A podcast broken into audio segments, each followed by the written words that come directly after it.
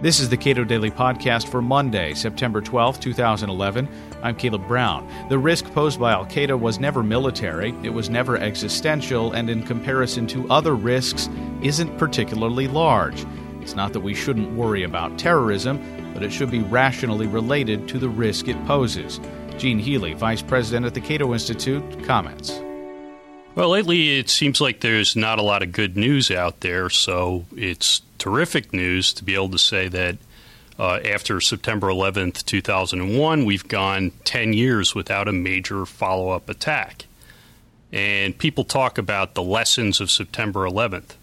And maybe one lesson that we can learn after 10 years is to stop talking about Al Qaeda as a quote unquote existential threat to America. But some people seem pretty resistant to that lesson and pretty determined to keep talking about Al Qaeda as if it's an, an invincible force. Uh, in Wednesday's Republican debate, for example, Newt Gingrich, uh, in response to a question about uh, abolishing the Department of Homeland Security, uh, he helpfully pointed out that there are people out there who want to kill us, and so therefore we need the ability to quote respond to massive events that could kill hundreds of thousands of Americans in one morning. Is there any evidence at all, I think we should ask, that that's the level of threat we're facing from Al Qaeda? Obviously, Al Qaeda doesn't represent a military threat, and so the uh, a lot of the military spending that we've engaged in over the years would seem wasteful, and I think a lot of libertarians would agree on that. But to the extent that terrorism does pose some threat to Americans, what's what's the size of that threat? Well, Cato adjunct scholar John Mueller has looked at it in a comparative risk perspective, and he's calculated the risk that as that the likelihood that a resident of the United States will perish at the hands of a terrorist is roughly one in 3.5 million a year. Uh, that's a lower risk than you take getting into your car. It's a lower risk than you take flying on an airplane.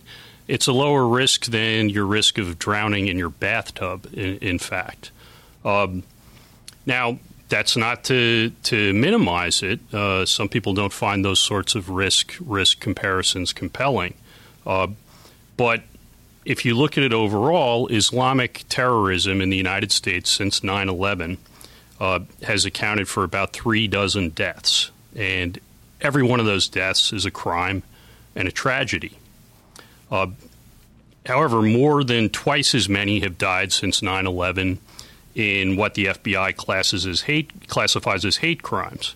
And in a typical year, more Americans die in random shootings. But when a Columbine happens, when a Virginia Tech happens, most of us rightly resist the idea that we need to alter our Constitution or restrict our civil liberties in order to protect ourselves. In the 10 years that we've had since uh, September 11th, a, lot of people would argue that we've engaged in these measures, be it uh, war in Afghanistan, war in Iraq, um, the Patriot Act, uh, ramping up a lot of federal law enforcement. Also, we haven't had a terror attack since September 11, 2001, and therefore the uh, the sum total of these things on net has been good. Well, there are a lot of issues there, uh, but what I would say is, you know, putting aside for a moment some of the specifics, the wars in Iraq and Afghanistan, the Patriot Act, and so forth. Um, we we do need to give credit where it's due.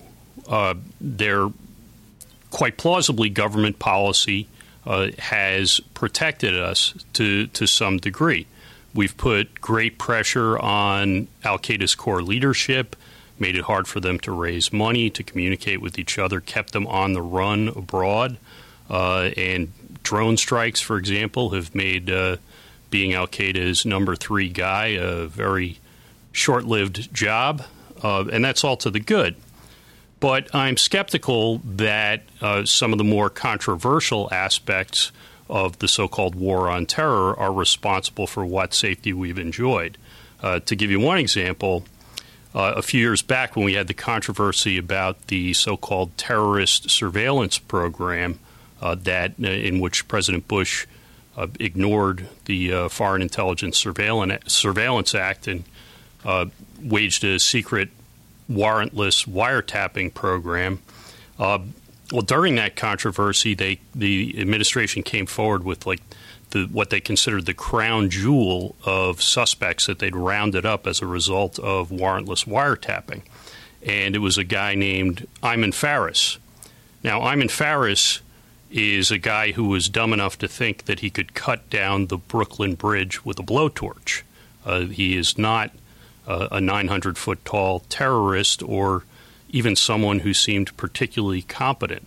So I would say that some sensible government policies keeping pressure on Al Qaeda have likely made a difference, but uh, the uh, aggressive interpretation of executive authority and uh, weakening in the Fourth Amendment, I don't think has been principally responsible for uh, the comparative safety we've enjoyed since 9/11. The problem here then seems to be separating the good from the bad, and that's a that's a going to be a, a problem going forward. That is, what policies worked and what didn't. All we know is that we've had this result, and a whole lot of effort uh, in the direction of achieving this result. So, it, it, picking out the good from the bad is is difficult. It may be difficult, but one thing that we might want to look at is was Al Qaeda ever a threat on the level that that uh, some of the terror hawks described it as? Uh, and there's good evidence that the group was never an existential threat.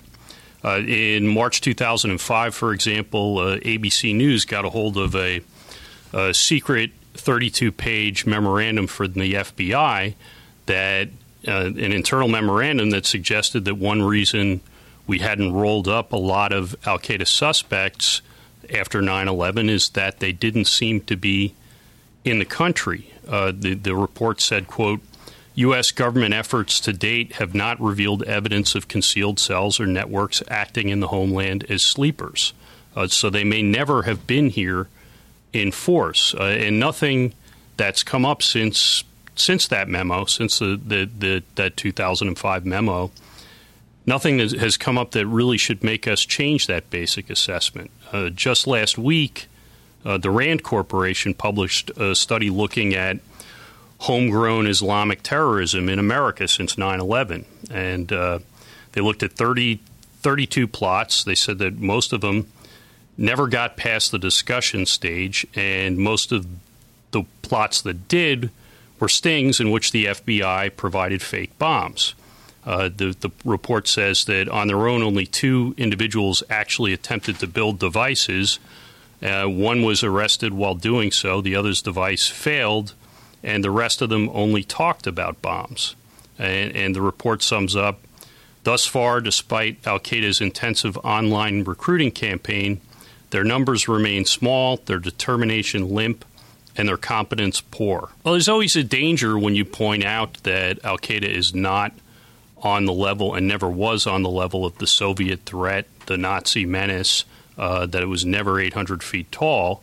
Uh, there's always the danger that uh, people think you're say, you're taking a "what me" worry attitude towards uh, Islamic terrorism, uh, and that's not the case. And of course, we ought to take sensible measures to protect ourselves while recognizing that uh, in an open society of 300 million people, you can't uh, put a, a, a, the the homeland security equivalent of a bike helmet on, on everything. You cannot protect every potential target. Uh, so, but there there is a danger in complacency, but it's not the only danger. There is also a danger in overreaction uh, because we have taken this view of the Al Qaeda threat uh, that uh, at any moment hundreds of thousands of Americans could die uh, from an Al Qaeda attack. Because we've taken this view of the Al Qaeda threat, We've weakened the Fourth Amendment dramatically. We've spent uh, trillions of dollars in unnecessary wars and homeland security spending at home.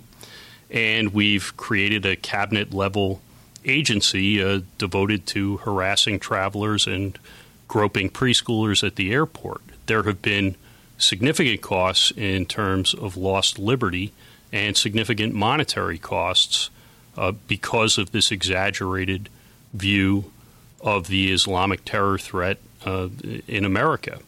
And one of the things I I hope we can do uh, after 10 years is start reevaluating that threat and reevaluating which, if any, of these measures are still necessary. Gene Healy is a vice president at the Cato Institute. You can read his weekly column in the Washington Examiner or at cato.org.